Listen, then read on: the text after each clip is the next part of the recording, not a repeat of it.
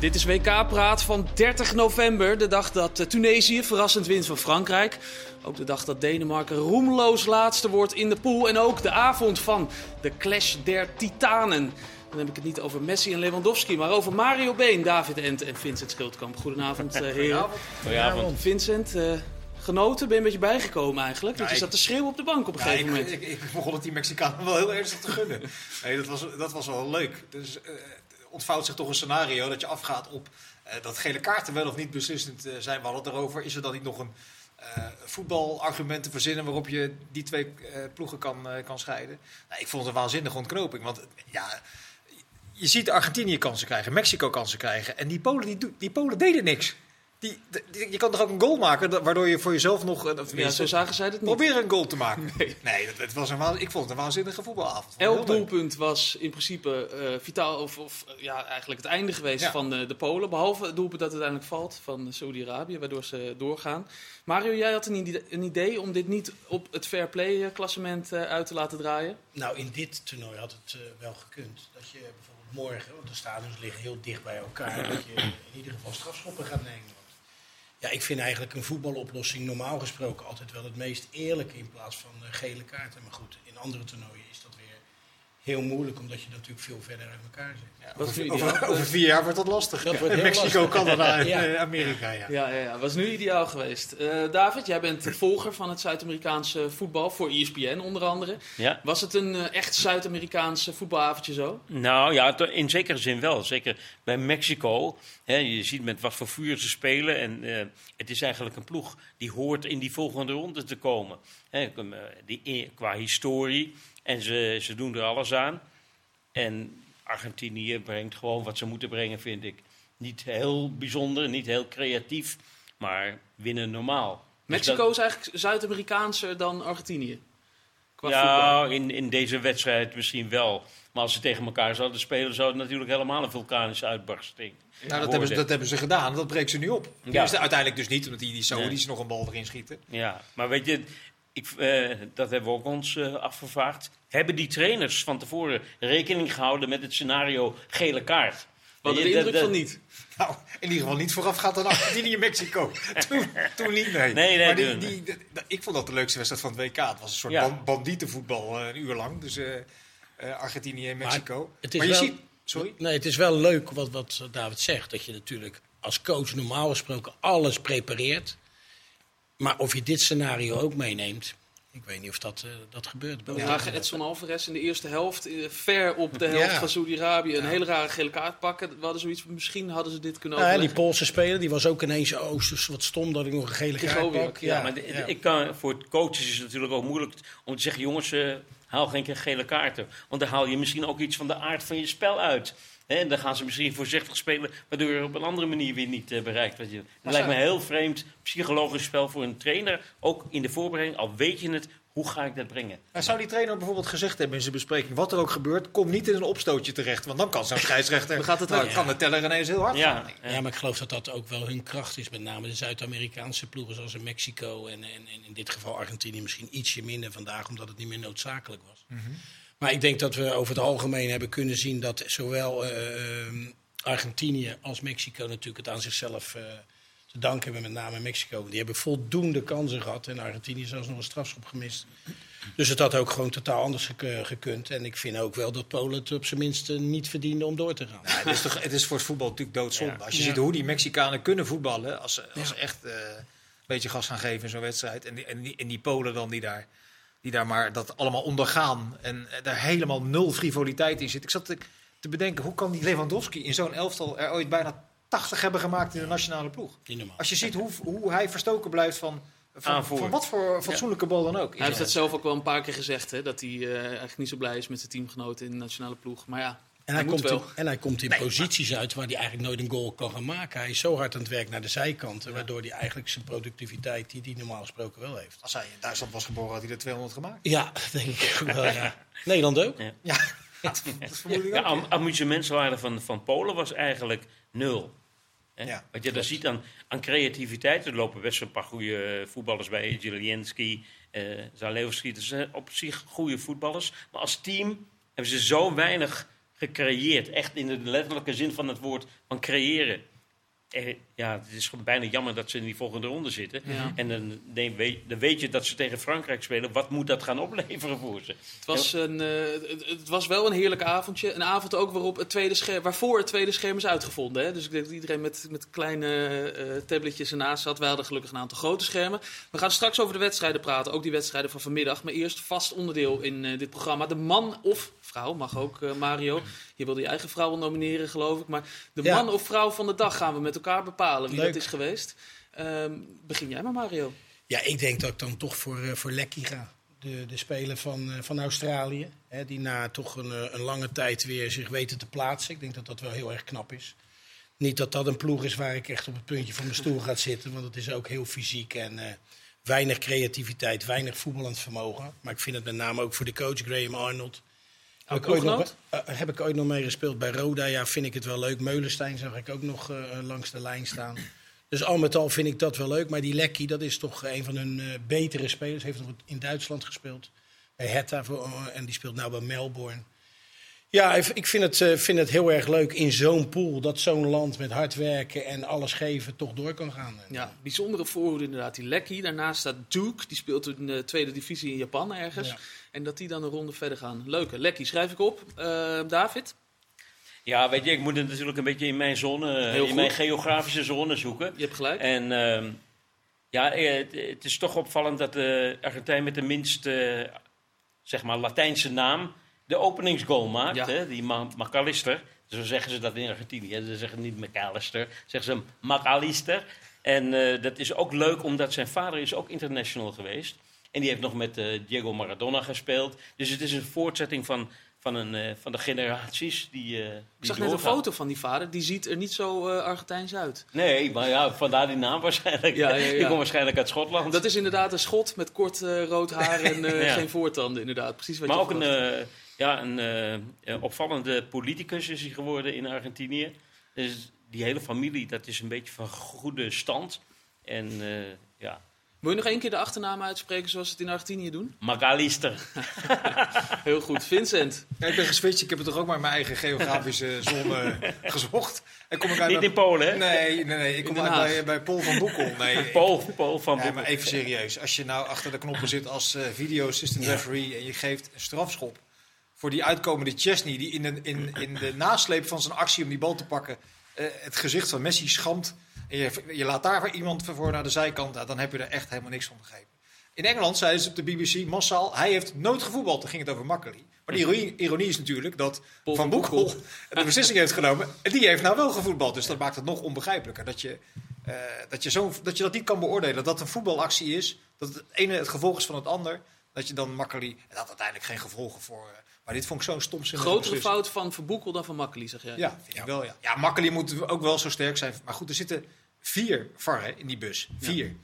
Dus dan moet Makkeli maar- in zijn eentje de autoriteit gaan uithangen op het veld. En eigenlijk die vier die daar zitten overroelen. Maar Dus dat zijn ook dat assistentvarren die de- de beelden klaarzetten en zo, toch? Dat, dat Ja, maar, zijn- maar blijven er vier. Ja. Ja, die, maar- die moeten overroelen. Maar hoe mooi is het wanneer je wel die kracht Ja, hebt? en Want dat is karakter. Weet je, Ja. op dat moment denk je, wacht even, dit is niet des voetbals om hier een penalty voor Denk te jij geven. nou dat hij in de Eredivisie de- deze beslissingen had eh, herroepen? Nee, natuurlijk niet. Alleen hij is zo doodsbang Ja. voor die FIFA dat hij daar, daardoor dat als een grove fout wordt aangemerkt, dat hij dan kansloos is voor halve finale of finale, dat hij die beslissing niet durft te nemen. Ik vind het zonde. Want Ze hebben echt hoog, een krankzinnige. ze hebben hem hoog staan hoor. Ze- Hij krijgt eh, de beste wedstrijden. zeker, ja. en, eh, Zeker. En we moeten er meer leren, leren- mee leren leven natuurlijk. En met zulke beslissingen hè, die op uh, Piet Luttigheden worden, worden er penalties gegeven. Grijpt de VAR in waarvan je denkt, allemaal gevoetbald hier aan tafel. En dan weet je, ja, dat, dat, dat past niet in het voetbalgevoel wat je moet hebben. En dus is het eigenlijk een soort kunstmatige manier van, van voetbal bekijken. Ja. Is, eh, is Paul van Boekel eh, de- deel van Team Makkeli, eh, Ja, Vincent? zeker. Of kan, kan het ook worden losgekoppeld? Als Makkeli fluit, dan is Van Boekel de Oh ja? video assistant referee. Ja, dat, dat is is geen, vast. Het is niet de 100%, maar wel als Makkeli, de, de combinatie Makkeli van Boekel is wel vast. Ja. En gaat dit dan gevolgen hebben, Mario, denk je, voor, eh voor Makkeli? Of zijn Nou, ik weet niet hoe de rest het interpreteert. Ja. Hè? Kijk, wij vonden het als, als kijkende mensen, vonden wij, ik vond het geen strafschop. Ik vind het, eh, vond het te zware straf. En dan zie je dat Messi ook nog maar een mens is. Dat hij hem, eh, dat hij hem natuurlijk mist. En Chesney pakt hem geweldig. Maar ja, het was absoluut geen strafschop. En ja, daar zul, zal best nog wel over gesproken worden eh, met, met, Ja. met die scheidsrechters bij elkaar. Ik vond zonder dat Makkeli daar niet de persoonlijkheid had om te zeggen, ja, eh, wacht eens even. Maar ik denk dat hij bang was dat hij iets gemist had in, de, in het duel. Dat hij dat niet goed gezien heeft, dat denk ik. Ja, maar hij kijkt ook zelf die beelden na. Ja. Voor de Ja. tweede, derde, vierde, vijfde Ja, keer. Eens, eens. Dan eh, gaan we met z'n allen hier een, een kleine waarschuwing aan Paul Verboekel eh, uitdelen. Een klein minnetje, Paul. Een klein minnetje, Paul. Opletten, Paul, want anders eh, gaan we je niet in de finale Dat is zien. een minpol. Heel goed, eh, Mario. Laten we, laten we nog even over de wedstrijden van vanavond hebben. Dan komen we straks over de wedstrijden van vanmiddag te spreken. Eh, je had het al, eh, Mario, over die, die redding van Chesney. Ja. Beste keeper op het toernooi tot nu toe? Nou, hij valt wel het meest op. Hè? Het is een penalty killer. Ja. Dat, dat, dat vind ik sowieso. De strafschop was niet geweldig ingeschoten van Messi. Een beetje driekwart. maar hij, hij was al onderweg. Hij was er eigenlijk al voorbij en pakte hem dan nog met zijn rechterhand. Ja, was geweldig gepakt. Ja. Hij heeft eh, in Italiaanse media gesproken, geloof ik, over een, een manier bij Juventus die ze hebben om penalties te analyseren. Daar is hij een aantal jaar geleden mee begonnen. Toen De Licht daar nog voetbalde. Nou, De Licht was zo aardig om een heleboel penalties te veroorzaken. Die eh Chesney dan eh, kon oefenen. Is, is, is Pieter Murphy die kant op gevlogen? die, die was bij het Nederlands elftal als een soort goeroe eh, binnengehaald. Misschien hebben ze van zijn expertise wel gebruik gemaakt. Maar elke, elke keeper zal dat toch wel iets in hebben eh, met strafschoppen en zo. Ja, natuurlijk, die maken daar een studie Ik van. wou net, eh, eh, wou net Het was zeggen. toch vroeger met Van Breukelen al, die eh Ja. de reker eh, Ja. aan het, eh, alles opschreef en bij, eh, bijhield. Ja. Ik vind het wel opvallend van Chesney dat hij, dat hij nu uitblinkt, hè? dat hij helemaal zichzelf is. Je- Hij blaakt van zelfvertrouwen, dat hoort ook bij penalties natuurlijk, dat je een soort zekerheid uitstraalt. En dat heeft hij bij Juventus veel minder. Bij Juventus is hij eh, vaak ja, een, een oorzaak van een eh, moeilijke situatie, brengt weinig rust in die verdediging. En hier speelt hij als een koning. Ja. Maar zijn carrière was natuurlijk ook een beetje ingekakt bij, eh, bij Arsenal natuurlijk. Dat, dat is wel, het is wel knap. Maar misschien ook keepers, wat ouder, wat wijzer. En als je natuurlijk Verstandig. Gliek, Gliek, Gliek voor je hebt staan. Ja, dat scheelt ook een stuk. Hè? Dat is lekker. organiseert de boel wel, hè, Gliek? Dat is Vincent Hij houdt fan wel van. veel weg. De klein buikje ook. Staat gewoon bij de laatste 16 van de Cameo wereld. Gleek, Ja. Maar die Chesney, het doet me een beetje aan. Is dat gek als ik dat zeg? Van der Sar-achtig dat het minder ging in Engeland en dan dat hij in Italië weer... eh, Ja, maar Van der Sar was een hele korte periode dat het minder ging. Die had vrij snel... eh, En Chesney speelt al vrij lang, hè? die speelt al een paar jaar bij Juventus. En dat doet, doet hij dus, wat mij betreft, niet heel geweldig. Nee, dat vertel je. Is ja. er niet de persoonlijkheid. En iedereen wordt natuurlijk bij Juventus afgemeten aan eh, Buffon bijvoorbeeld. Dat is ook lastig. Maar hij heeft niet de autoriteit binnen dat team die hij hier wel heeft. Hm. David, kan jij omschrijven hoe groot die druk is op het eh, Argentijnse team? Nou, die drukken, die willen ze allemaal. Die is natuurlijk echt gigantisch groot. Kijk, vandaag, eh, als je kijkt naar het stadion, zit, eh, zit goed vol. De, wa- wat ik las in de En niet laatste... met Polen trouwens. Is altijd vol, vooral Argentijnen. Ja, vooral mij. Argentijnen. Ja. Dat is opvallend, hè? Zuid-Amerika. Dat, hè, dat zie je bij andere, andere landen ook. Dat er heel veel support is. Heel veel fans zijn er naartoe gereisd. Eh, en er stonden, dat las ik eh, op de laatste berichten van de eh, Argentijnse kranten, nog 3000 mensen voor het stadion. Hè, fans van Argentinië die niet in konden. Zo. Dus ja, dat, dat geeft wel aan hoe groot de druk is. En ik begrijp die druk wel. Want het is natuurlijk een, een regelrechte favoriet. En dat, dat ligt ook in de voorgaande wedstrijden die er een beetje toe deden van Argentinië. Ik eh, herinner me Argentinië-Italië. Toen speelden ze fantastisch. Weet je, dus, dan dacht je ook van... Je ziet weer een Messi die helemaal lol heeft in het spel. Dat was die Ja. rare wedstrijd tussen de winnaar van de, Ja, ja. Van de Ja, Nations League. maar die namen ze eh, wel het- serieus. Het Italië. tegen de Coppa. Ja, ja, ja. Ja. En die namen ze heel erg serieus. En dan zag ik wel een Argentinië. Ik dacht, wow, regelrechte favoriet voor de titel. En dat heeft alles te maken met de staat van Messi. Want dat is natuurlijk de diamanten de Verder nu ook, David, dat ze, dat ze de titel zouden kunnen pakken? Ik had ze wel als eh, favoriet eh, bestempeld. Ik heb natuurlijk eh, ja, eh, moeten slikken bij de wedstrijd tegen Saudi-Arabië. Maar ja, als je die heel sec bekijkt, dan hadden ze in de eerste helft ook makkelijk met 3-0 voor kunnen staan. Mhm. En dan is er helemaal niets aan de hand. En je hebt drie goals eh, afgekeurd Zeker. op eh, buitenspel en dat scheelde drie centimeter bij elkaar. De druk op eh, Pablo Aymar is wel redelijk eh, groot, Vincent. Dat is een van de assistenten van eh, Scaloni. Die begon toch te huilen bij die, Ja. een van die vorige wedstrijden. Ja, maar het is, bij, het is bijna wat. Je leest dan toch wel vaker dat eh, spelers dan jaren na hun carrière met het verhaal komen dat ze mentale problemen hebben gehad, et cetera. Dat die druk zo gigantisch groot was. Nou, dat lijkt me wel voer voor eh, studie, deze Aymar. Want dit, dit is niet gezond, denk ik, als je, als je daar zo zit, toch? Dat lijkt me... oud Je zag het ook met het toch? volkslied, hè? Het volkslied, hij was helemaal... Ja, ja. Nee, het was, een, was een hele goede voetballer. Echt, een- echt een dribbelaar bij Valencia met name, eh, Aymar. Maar dit lijkt me gewoon voor geen enkele sporter heel gezond. En het is natuurlijk heel leuk dat Messi zijn duizendste wedstrijd gaat spelen op het WK. Als hij de finale haalt. Nee, dat is in principe eh, de volgende wedstrijd is zijn duizendste. Ja? Hij heeft al 999 gespeeld, 788 goals. ja, ik heb het vanochtend uit de Ja, ik geniet ervan, Mario. Want je had het ook, je kwam al aan en Ja, je ik zei, vond- als, ik als Messi Ah, dat scoort... is toch niet een- ja, dat was het zijn zevende goal achter elkaar tijdens een eh interland. Ja. Maar Daar had hij de kans voor. Je had het over de druk op het elftal. Is Ja. 90% van die druk niet op Messi? Omdat het gezien wordt als zijn laatste... Mede, mede, maar dat worden die anderen ook gedragen. Maar ik- ze leven er ook van, van die druk. Mhm. Want ze weten wel te presteren.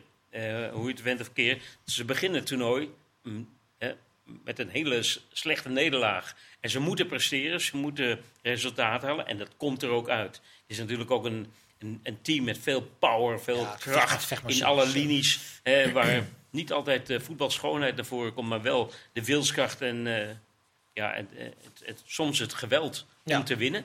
En ook het karakter. En dat is denk ik de belangrijkste factor bij eh, Argentinië. Die, die, het karakter wat zich mengt met de voetbalcapaciteit, de kwaliteit die er ook is. Ja, mentale hardheid op het moment dat Ja. het echt no- eh, noodzakelijk is. En die- Waarbij en die- ze af en toe ook zagen die tackle van die Rodrigo eh, de, Pool. Pool. was laatst weer voorbij. Ja. Die invliegen werkelijk dat op, bij een 2-0 voorsprong. Dat je denkt, ja, het kan ook tegen je werken. Maar dat kan hun in de weg staan, Ja. inderdaad, op, eh, om eventueel een titel te halen. Dat ze soms gewoon over de rode gaan en eigenlijk met tien man komen te staan. Ja. Speler van Atletico, hè? dus misschien Ja. eh, leert hij daar nog het een en Ja, maar ander. weet je, we hebben het er nu over de. Ik, ik zeg de Paul, hè, maar Eh, wat je wil. Ja, ja. En die Argentijnen zeggen volgens ook met de paal. Maar goed, die was eh, toen hij in Europa kwam bij Udinese, was het een, een veel, vrij creatieve speler. Die is eigenlijk veranderd. Het is een soort eh panzer geworden op het middenveld. Die, die, die erin vliegt eh, met, zijn, ja, met, met zijn volle gewicht. En hij heeft ook heel veel aan gewicht en kracht gewoon gewonnen. Dat zie je aan zijn hele bouw. En dat was zeg maar drie, vier jaar geleden heel anders. Toen dacht je, hé, hey, het is weer een, eh, een creatieveling. Nu is hij een... eh, En met zijn huidige coach, met Simeone, zal die ook nog wel eh, iets Zal hij wel de een en ander zal gevraagd ja. worden van hem, Ja. worden van hem en dat geeft hij ook. Maar ik vond hem ook, weet je, hij is heel nuttig natuurlijk voor dat team.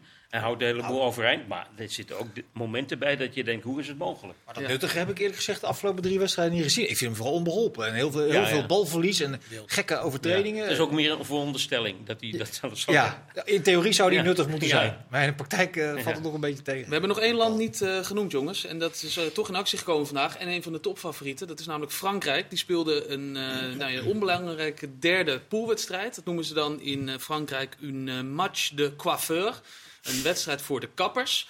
Heeft te maken met, eh, ik geloof in de jaren 50, dat de wisselspelers eh, de haren knipten van de basisspelers. En op die manier eh, is dat zo gegaan. Mario, je hebt je een beetje zitten ergeren aan het feit dat er negen nieuwe inkwamen. Nou, ja, niet zitten erger, want we hebben dat ook wel eens eerder gehad bij Nederland. Dat heb Vincent me, me wijs gemaakt. Dat, dat, wist ik, 2008. dat wist ik al niet meer in 2008 EK, tegen ja. Roemenië. Dat de toenmalige bondscoach Van Basten ook zijn hele selectie rust gaf. Dus ja, iedereen is daar wel helemaal... die mag doen wat ze willen. En, en, en Frankrijk was al geplaatst. Alleen ik vraag me af hoe zo'n Mbappé daarin zit. Weet je, als je al drie goals gemaakt hebt, je zou eventueel. En tegen Tunesië ga je er normaal gesproken vanuit. Als je met die sterkste elftal speelt. Want nu zijn ze natuurlijk toch gelogen gestraft. Dat ze natuurlijk verloren hebben van Tunesië.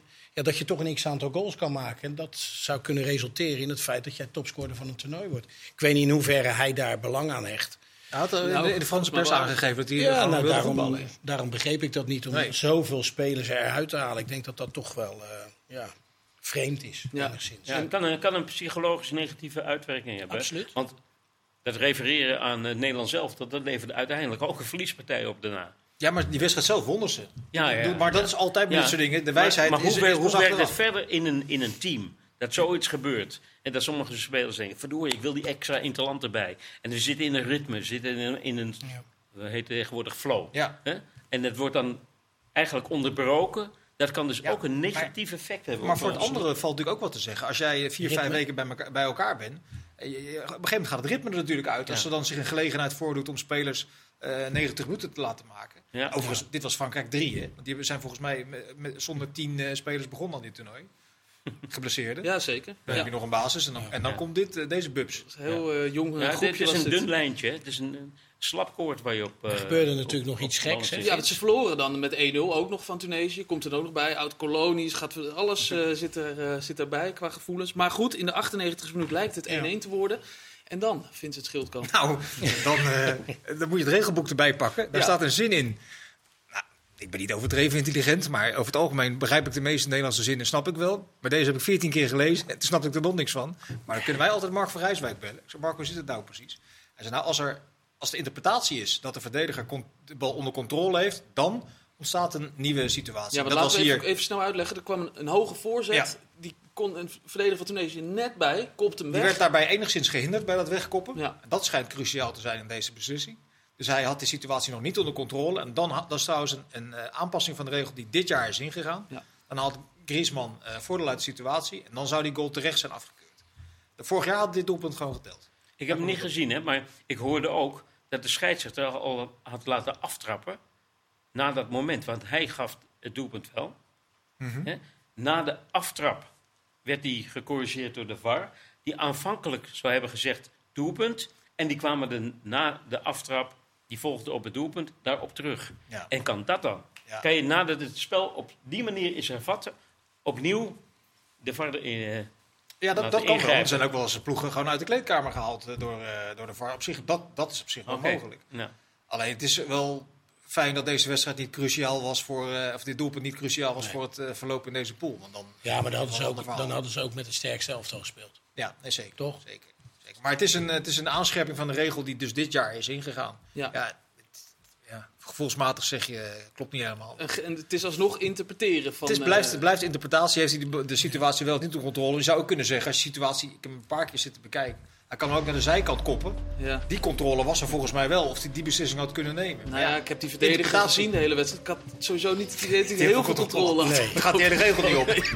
Dus dat scheelt dan weer. Dat is dus een voordeel. Goed, straks gaan we verder praten. Er is een heleboel eh, voetbalnieuws. Maar we moeten het toch ook nog even hebben over het Denemarken van Kenneth Perez. Tot zo. Niet best.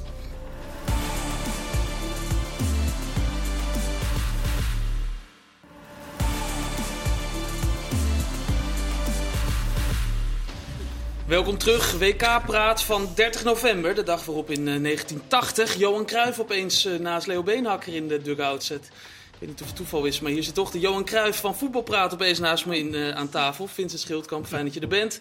Mario Been en eh, David Ent zijn er ook. Eh, Vincent, begin meteen maar bij jou. Denemarken, moeten we het nog over hebben. Grootste teleurstelling van het toernooi tot nu toe? durf ik bijna niet te zeggen. Maar ik had als een van de outsiders eh, voor de plek, laatste acht of zo. Had er wel ingeschat. Eh beetje gek gemaakt ook door Kenneth, onze analist. Nee, degelijke ploeg, goede trainer. luister nooit naar Kenneth. Iedere linie eh, kwaliteit. Maar het was, eh, het was heel, heel flats. Het was ook, ik was op een gegeven moment... Je moet op een gegeven moment ook aanvoelen of eh, als zo'n wedstrijd zo ontstaat, zoals eh, vanmiddag tegen Australië, dat het op een gegeven moment niet meer gaat over eh, inspelen, doorbewegen. Dat het gewoon dit is. Die Australiërs gingen natuurlijk als een, als, als een idioot eh, poetsen. Ik vond een heel typerend beeld. Na een uur schakelde de regie die trainer van eh, Denemarken, die zat nog heel bedeesd, zat hij zo, met zo'n professor naast hem te overleggen met een tablet erbij. En gelijk daarna werd die Graham Arnold geschakeld. Gek langs die kant. eh. kijk, nou weet ik ook wel dat je op die manier natuurlijk niet een wedstrijd wint of verliest. Maar ik vond het wel een heel typerend beeld voor die, eh, die wedstrijd tussen de Australiërs en de Denen. Het ging gewoon niet meer om wel of niet lekker voetballen, goed inspelen.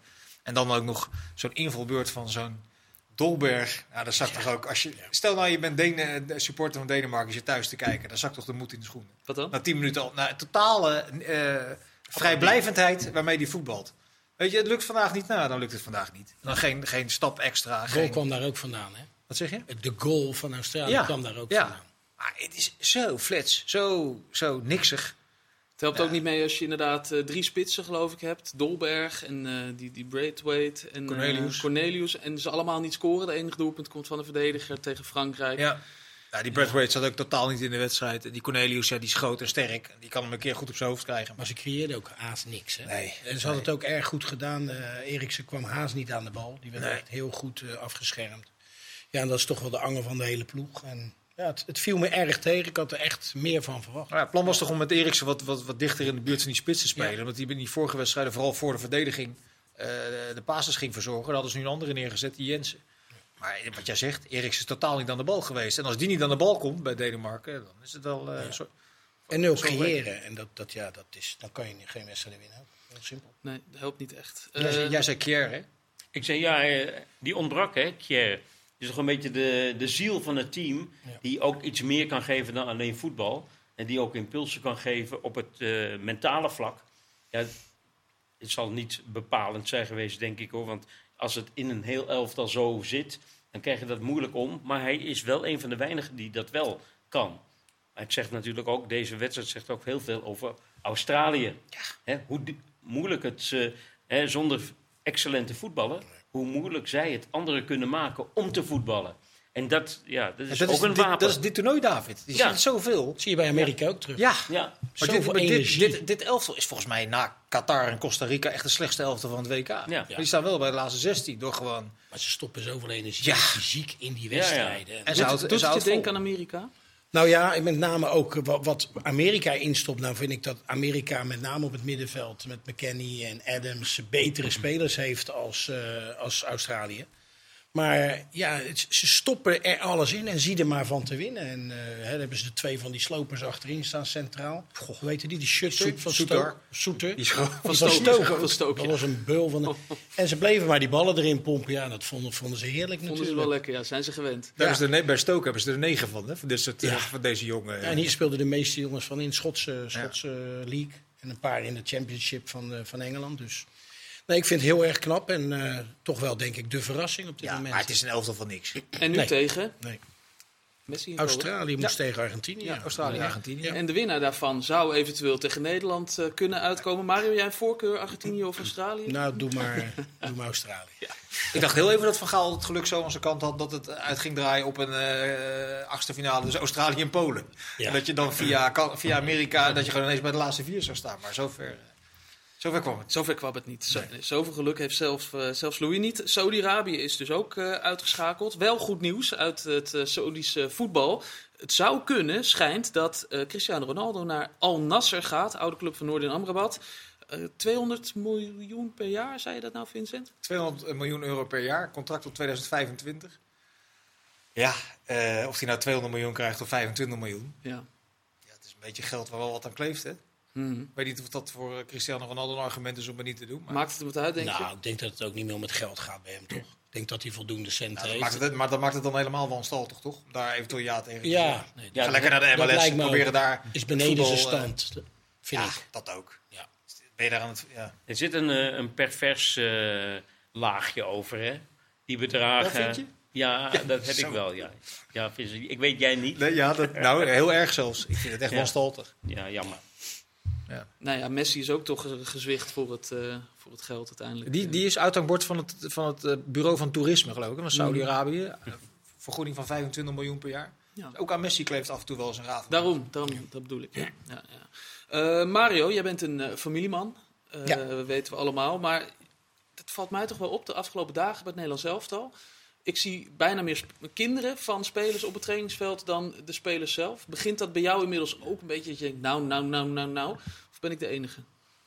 Ja, nou kijk, het is een beetje het handelsmerk van Van, van Van Gaal natuurlijk. Ja, maar dat- je kan, ja. Nee, maar goed, ja. eh, kijk, Wat is er, Wouter? Nou ja, Kun je erover Nee, praten? ik begrijp wel. Jij vindt het niks. Nee, ik vind Nee. het eigenlijk... nu. Ja, en, en voor mij zou het ook niet elke week hoeven. Maar het zal ongetwijfeld iets zijn wat in- vanuit die spelersgroep komt. hè. Eh, dat ze zeggen van, joh, wij willen ook ons, onze familie zien. Uit het feit dat ik hoorde dat niet eens alle familie er meer is. Dus eh, die constant eh, heen en weer komen. Ja, voor mij zou het ook niet hoeven, maar... Maar ja, waarom, als niet eigenlijk? Sorry? Nou waarom ja, omdat het je ook enorm kan afleiden van, van hetgeen waar je eigenlijk mee bezig bent.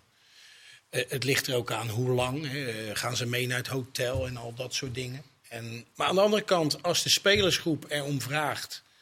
En de coach is er ook gevoelig voor. Ja. Het was juist zo'n wereldset van Vergaal, omdat hij het vlak Ja. voor een belangrijke wedstrijd deed. En prima, maar nu heb ik het gevoel dat, dat Virgil van Dijk eh Ja, elke zolang dag het- twee uur met zijn kinderen Zolang het goed gaat, zou je er ook niemand over horen. Nee, en als ze wereldkampioen worden, Ja. ligt het daaraan. Ja. Nou ja, maar dat we hadden het net over die mentale druk bij die Argentijnen. Die totaal, eh, nou ja, overspannen is moeilijk te beoordelen. Maar in ieder geval vrij gespannen zo'n toernooi ondergaan. Het is toch ook eh, wel fijn als een uurtje per dag die spanning wordt weggenomen. Dat je even met je dochter van drie kan eh, voetballen op zo- op zo'n veldje. Ik vind het helemaal niet zo gek, eerlijk Ja, gezegd. Je staat, alleen- zo, je staat zo lang onder hoogspanning, Ja. zo'n langere periode, dan is even een uurtje met de familie, dat kan toch ook geen kwaad. Jij Elke zou het wel gezellig vinden, Dat hoeft niet Vincent. per se iedere dag. Ja, ik zou Oh, nee, ik leuk vinden. Ja, meen, ja, meen ik serieus. Ja, dat- juist om dat even te doorbreken. Daarna bouw je toch wel weer die concentratie en die spanning op. Maar ja, het moet niet het kunstje om het kunstje worden. Weet je? Als je dat eh, gaat overdrijven en eh, dat wordt het. Het is juist mooi wanneer het een uitzondering is. Dat het inderdaad die spanning breekt. Ja, Ja, het is best wel rigide toch altijd in dat voetbal. Maar, maar vast te houden aan eh trainingskampen bij elkaar, et cetera. ja, dat wordt al doorbroken door een enkele keer wat anders te doen. Maar zo'n trainingskamp is ook geboren uit het idee van... ja, we moeten wel een eenheid vormen. Com- complete concentratie van iedereen op wat het eigenlijk het doel is. En dat moet niet ondermijnd worden weer door een andere Nee. factor. En meestal doet hij het toch een dag na de wedstrijd, waardoor Ja. het eigenlijk toch eigenlijk Ja. een uitlooptraining is. En Dat zijn Ja. leuke bijzaken. Lijkt mij een betere dus is het methode om te dan uh, steengrillen. Is het, ja, dat doen ze bij Argentinië dan weer, hè? Veel Steen, ja, dat is heel veel steengrillen. Ja, Ja, ja, ja, ik las over de hoeveelheden vlees die daar mee waren gingen, daar schrik je van. Maar goed, dat is weer eh, heel wat anders. Ja. Nog even over gisteren, Mario. Want Mhm. we hebben zitten kijken naar Louis Vergaal en Xavi Simons. Na afloop, er gebeurde iets. We hebben geprobeerd te liplezen, hoorde ik gisteren ook al in dit Ja. programma. Jij bent er inmiddels, ben je uit wat hij zei of niet? Nou, niet 100%, maar Nee. het, het ging eigenlijk over het feit, eh, de volgende, volgende keer ben jij aan de beurt. En ja, ik vond dat een, eh, een, een argument van niks. Ik vind, eh, als ik dan eh, Wout Weghorst in ziet vallen en Vincent Jansen. En we hebben de speler de, die, die eigenlijk het meest in vorm is van haast de hele, hele groep die er is daar. Ja, dan zou ik zeggen, joh, in deze wedstrijd tegen Qatar 2-0 voor. Dan geeft die jongen een kwartiertje. Leek, leek een ideale mogelijkheid. Dat leek me wel, ja. Ja. Want eh, nu zou hij zeggen van ja, jij bent de volgende die aan de beurt is. Maar als de wedstrijd er zich niet voor leent, ja, dan neem ik aan dat Louis het ook niet zal doen. Dus eh, ja, deze wedstrijd vond ik er uitermate geschikt voor. En ik vond het eigenlijk gewoon een gemiste kans. Ja, ik vind toch twee verschillende dingen. Maar ik ben het helemaal met je eens. Ik kan hem ook graag wel zien voetballen hoor, een half uurtje. Mhm. Alleen als je het niet doet, want hij, hij lijkt volgens mij de hiërarchie belangrijker te vinden dan eh, jeugdig enthousiasme nog in die eerste wedstrijden in de pool. Tenminste, die, die Maar conclusie. wie, maar, sorry, hiërarchie. Dus we hebben het over spelers, Wout Weghorst en Vincent Jansen. Ja. Ten opzichte van een speler die in de Nederlandse competitie heel erg in vorm is. Ja, maar ook pas 15, 16 wedstrijden in die Nederlandse competitie heeft gespeeld. Ja, en nog dat nog me nou nul, niks. nul, nul interlands. Nee, maar ik, weet, ik weet wat je zegt. Ja. Alleen, daarom zeg ik ook, dus ik vind twee verschillende dingen. Dat hij, dat hij hem had eh, kunnen of moeten laten invallen, dat ben ik helemaal met je eens. Alleen als hij het niet doet, dat hij dat, want, die, die Simons is natuurlijk niet gek. Die krijgt ook die hele discussie mee in Nederland. Mhm. Dat het eh, de beurt is aan Xavi Simons. Die gaat daar misschien, dat is niet gek als je 19 jaar bent, ook wel in geloven. En dat dat gelijk na het eindsignaal de coach even zo'n jo, eh, jochie eh, apart neemt en zegt, luister... eh, je tijd komt nog wel. Bij de volgende wedstrijd in zo'n situatie ben je wel aan de beurt. Dat vind ik eigenlijk wel sterk gecoacht. En maar het is ook gebaseerd op het feit dat je hoort dat hij in de trainingen het erg goed doet. Ja, maar daar zijn we het helemaal over eens. Over die invalbeurt zelf. Ja, dan had, ik eens. het, dan had ik het tegen Qatar gedaan. Ja. Ja. Want hij kan namelijk niet nu beloven van de volgende wedstrijd heb ik jou nodig. Want als je plan B hebt en plan C, dan moeten al die grote jongens erin. Want dan gaan we die ballen erin pompen. Ja, dan hebben we niks aan Savi Zo zal dit toch ook niet gezegd hebben. denk ik. Nou ja, Het, had, het had een mooie verfrissende eh, vonk kunnen zijn in dat elftal. Ja. Op dit moment, hè, waar je zo manifesteert. Maar wij reageren natuurlijk ook op de dingen die je ziet.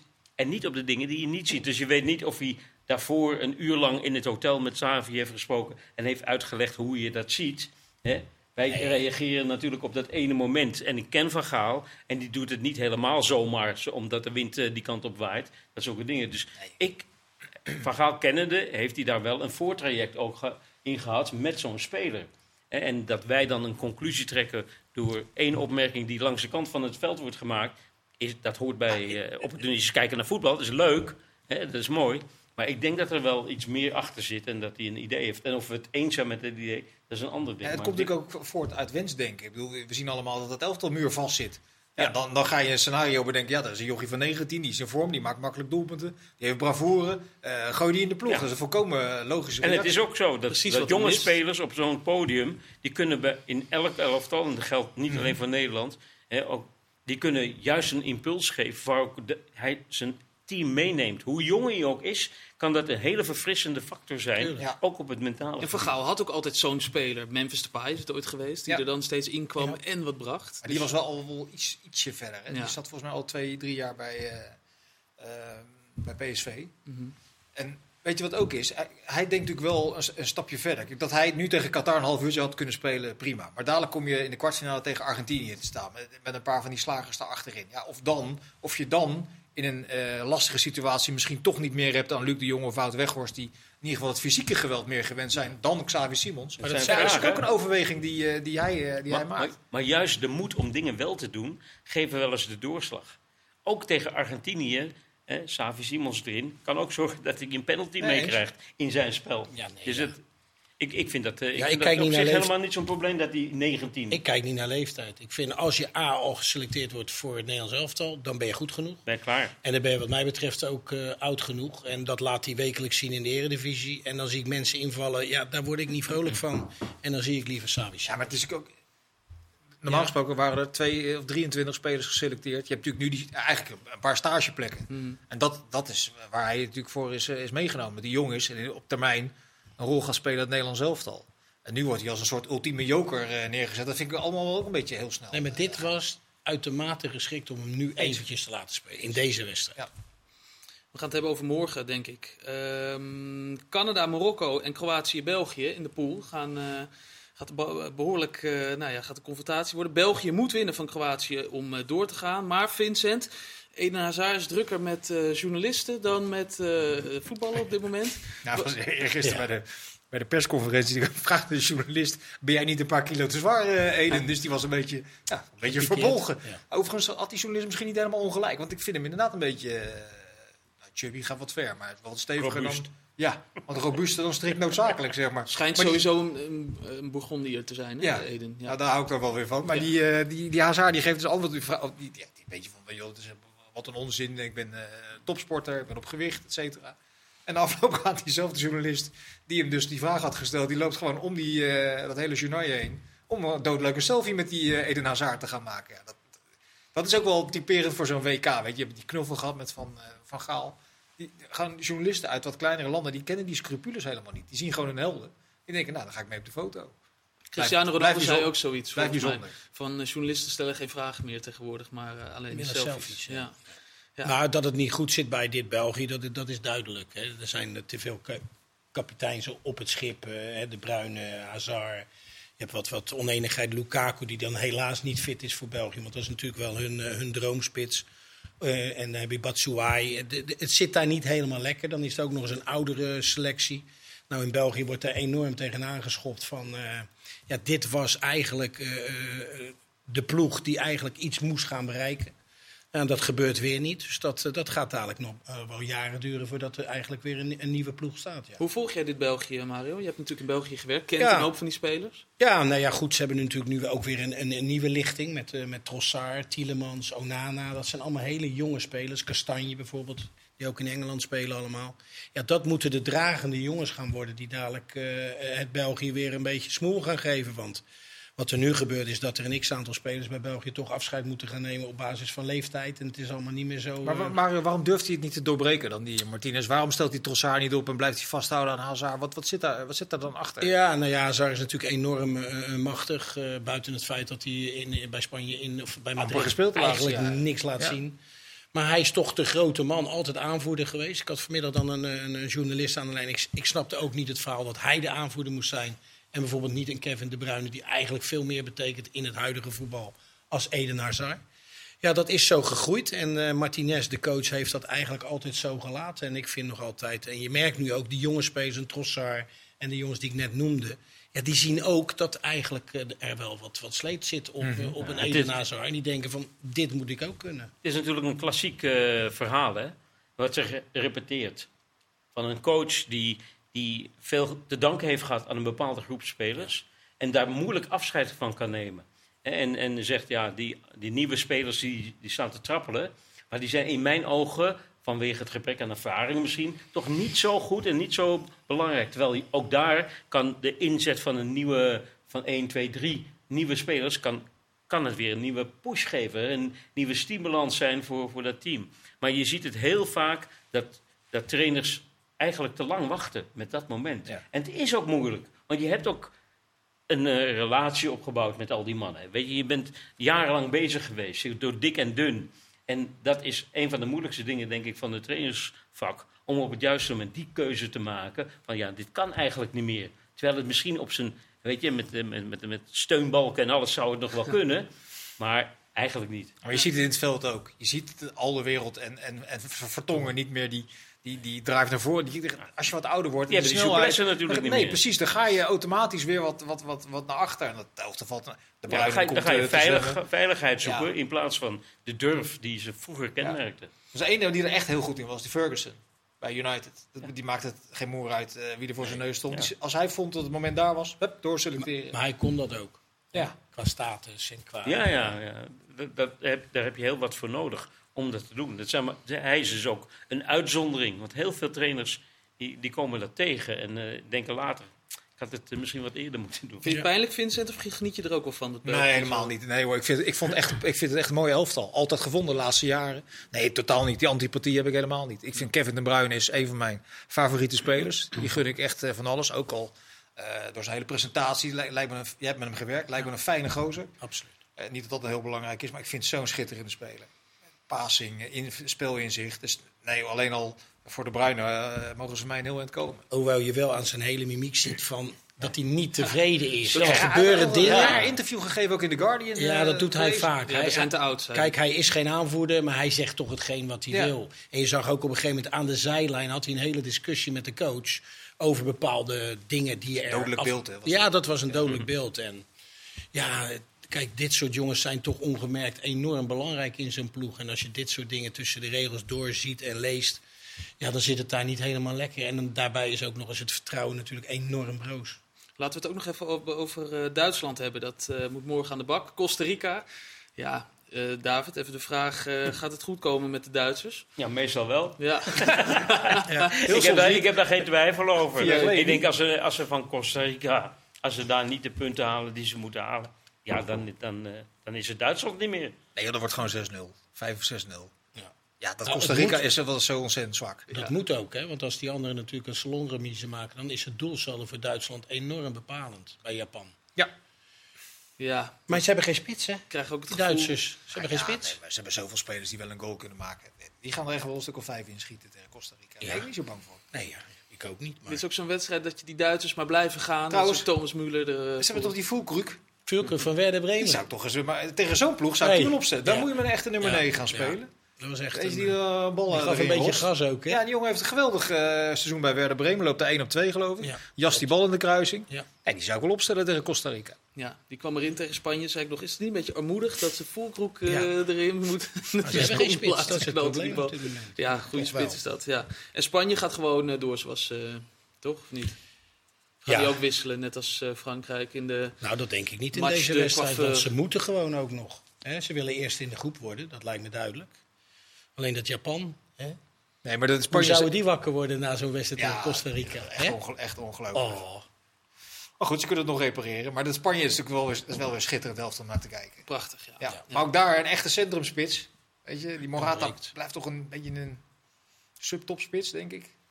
Ja, maakt, een- ja, maakt hem een ook aardig af tegen Ja, dat klopt. is- Maar hij verprutst ook weer een kans op die drie keer eh, die bal onnodig eh, nog aanraken. Mag ik een stapje terugmaken? Naar die... Nou, eh, David, we gaan wel heel, heel snel dan. Het gaat Ja, voorspellen even nou. Ja. over Kroatië. Ja. Dat vind ik een van de meest aantrekkelijke ploegen namelijk. Oh, ja. In het hele toernooi wat ik heb zien spelen. Het verbaast me niet met een middenveld met eh, Modric, met eh Kovacevic. En daar hebben ze die Brozovic eh, daarachter een beetje. Maar dat is echt een middenveld waarvan je denkt, daar heb ik er weinig van gezien op dit toernooi. Met crea- veel creativiteit in het spel, veel intelligentie. Heerlijk team. Heb je gelijk eens. Tegen België. Die gaan het lastig krijgen morgen. België dan. We gaan voorspellen. Morgen Mario, Canada, Marokko. Eh, Marokko winnen. David, Canada, Marokko. Canada gaat eh, met eh 1-0 winnen. Oh, moest ik een uitslag Vincent, ja. zetten? 3-0. 2-1 Canada. Oké. Kroatië, België. Vincent. Eh 2-1 Kroatië. Ma David. Ehm 3-2 Mario. Kroatië. 3-1 Kroatië. Costa Rica, Duitsland, Mario. 0-3. David. 1-4. Vincent. Als ze vol, als ze vol kruk opstellen 0-8. Japan, Spanje. Mario. Eh 0-1. David. 2-2. Vincent, 1-5. heel mooi. We gaan het zien. Dank jullie wel. Tot morgen. Hoi. Doei doei.